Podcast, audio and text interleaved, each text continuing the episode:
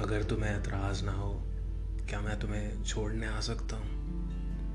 इसी बहाने कुछ पल और तुम्हारे साथ बिता लूँगा। उसने कहा, ठीक है, पर मुझे रोकने की कोशिश मत करना। नई दिल्ली रेलवे स्टेशन के प्लेटफॉर्म नंबर पाँच पे रात के डेढ़ बजे हमने एक दूसरे को आखिरी बार देखा। ट्रेन थोड़ा लेट थी। प्लेटफॉर्म पे, एक बेंच पे बैठे हुए, ट्रेन और चाय के इंतज़ार में हम एक दूसरे की खामोशी को पढ़ रहे थे। बात करने के लिए कुछ बचा नहीं था और हमारी खामोशी में बहुत शोर था।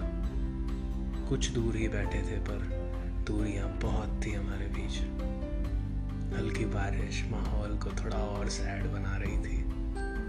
अगर कोई उस वक्त मोहम्मद रफ़ी का गाना चला देता तो कसम से कयामत आ जाती।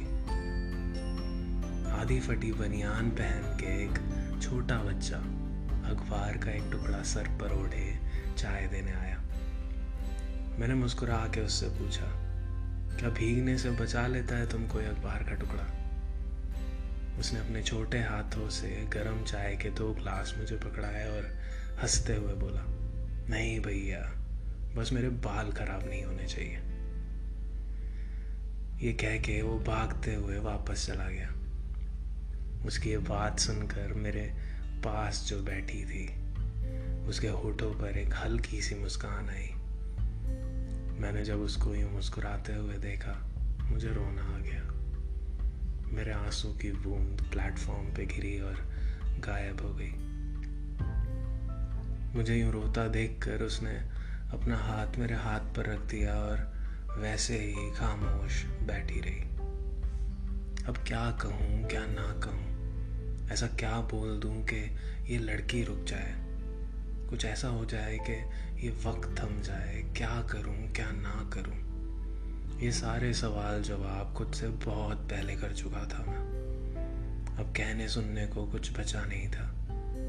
बस ये वक्त था मेरे पास जो इस वक्त मेरा था। मैंने अपनी डायरी निकाली और उसमें लिखना शुरू कर दिया। लिखते हुए मेरी नज़र मेरी डायरी पे थी पर मुझे पता था, वो मुझे ही देख रही है। कुछ देर बाद चाय का खाली ग्लास नीचे रख के उसने मुझसे कहा, क्या तुम मुझे अपनी ये डायरी दे सकते हो? मुझे पता है वो सारी बातें जो तुम मुझसे छुपाते हो, वो इस डायरी में कैद है। आज़ाद कर दो खुद को। यूँ अपने सारे राज लिख के छुपाना अच्छी आदत नहीं है। उन बातों का कहीं दम ना घुट जाए। मैंने हँसते हुए पेन को डायरी के पन्ने में फंसाया और डायरी बंद कर दी। उसने कहा, क्या हुआ? नहीं दोगे अपनी एक आखिरी निशानी समझ के ही दे दो। और टेंशन मत लो, मैं इसको पढ़ के तुम्हें जज नहीं करूँगी। मैंने उसकी बात सुनते हुए चाय के दो घूट पिए। वो चाय हम दोनों के दिलों जैसी ठंडी हो चुकी थी। चाय का ग्लास नीचे रख के मैंने उसकी आँखों में देखा। उसके हाथ को पकड़ के ऊपर उठाया और अपनी डायरी उसके हाथ में रख दी। रख लो, पर इसको पढ़ के तुम वापस मत आना। अगर तुम्हें लगे कि मैंने कुछ गलत लिखा है इसमें तो प्लीज़ मुझे माफ़ कर देना, पर कॉल करके मेरी गलतियाँ मत गिनाना। अगर इसको पढ़ के तुम्हें गुस्सा आए तो इसको किसी दराज में रख देना, पर आग मत लगाना। वो ये बात सुन के पता नहीं क्यों दिल से मुस्कुराई और मेरी डायरी को अपने बैग में रख लिया। तभी एक आवाज़ आई और मेरा शरीर काँप गया। ऐसा लगा जैसे मेरी रूह मेरे अंदर से बाहर निकल गई हो। दिल्ली से मुंबई जाने वाली गाड़ी प्लेटफॉर्म नंबर पाँच पे आ रही है।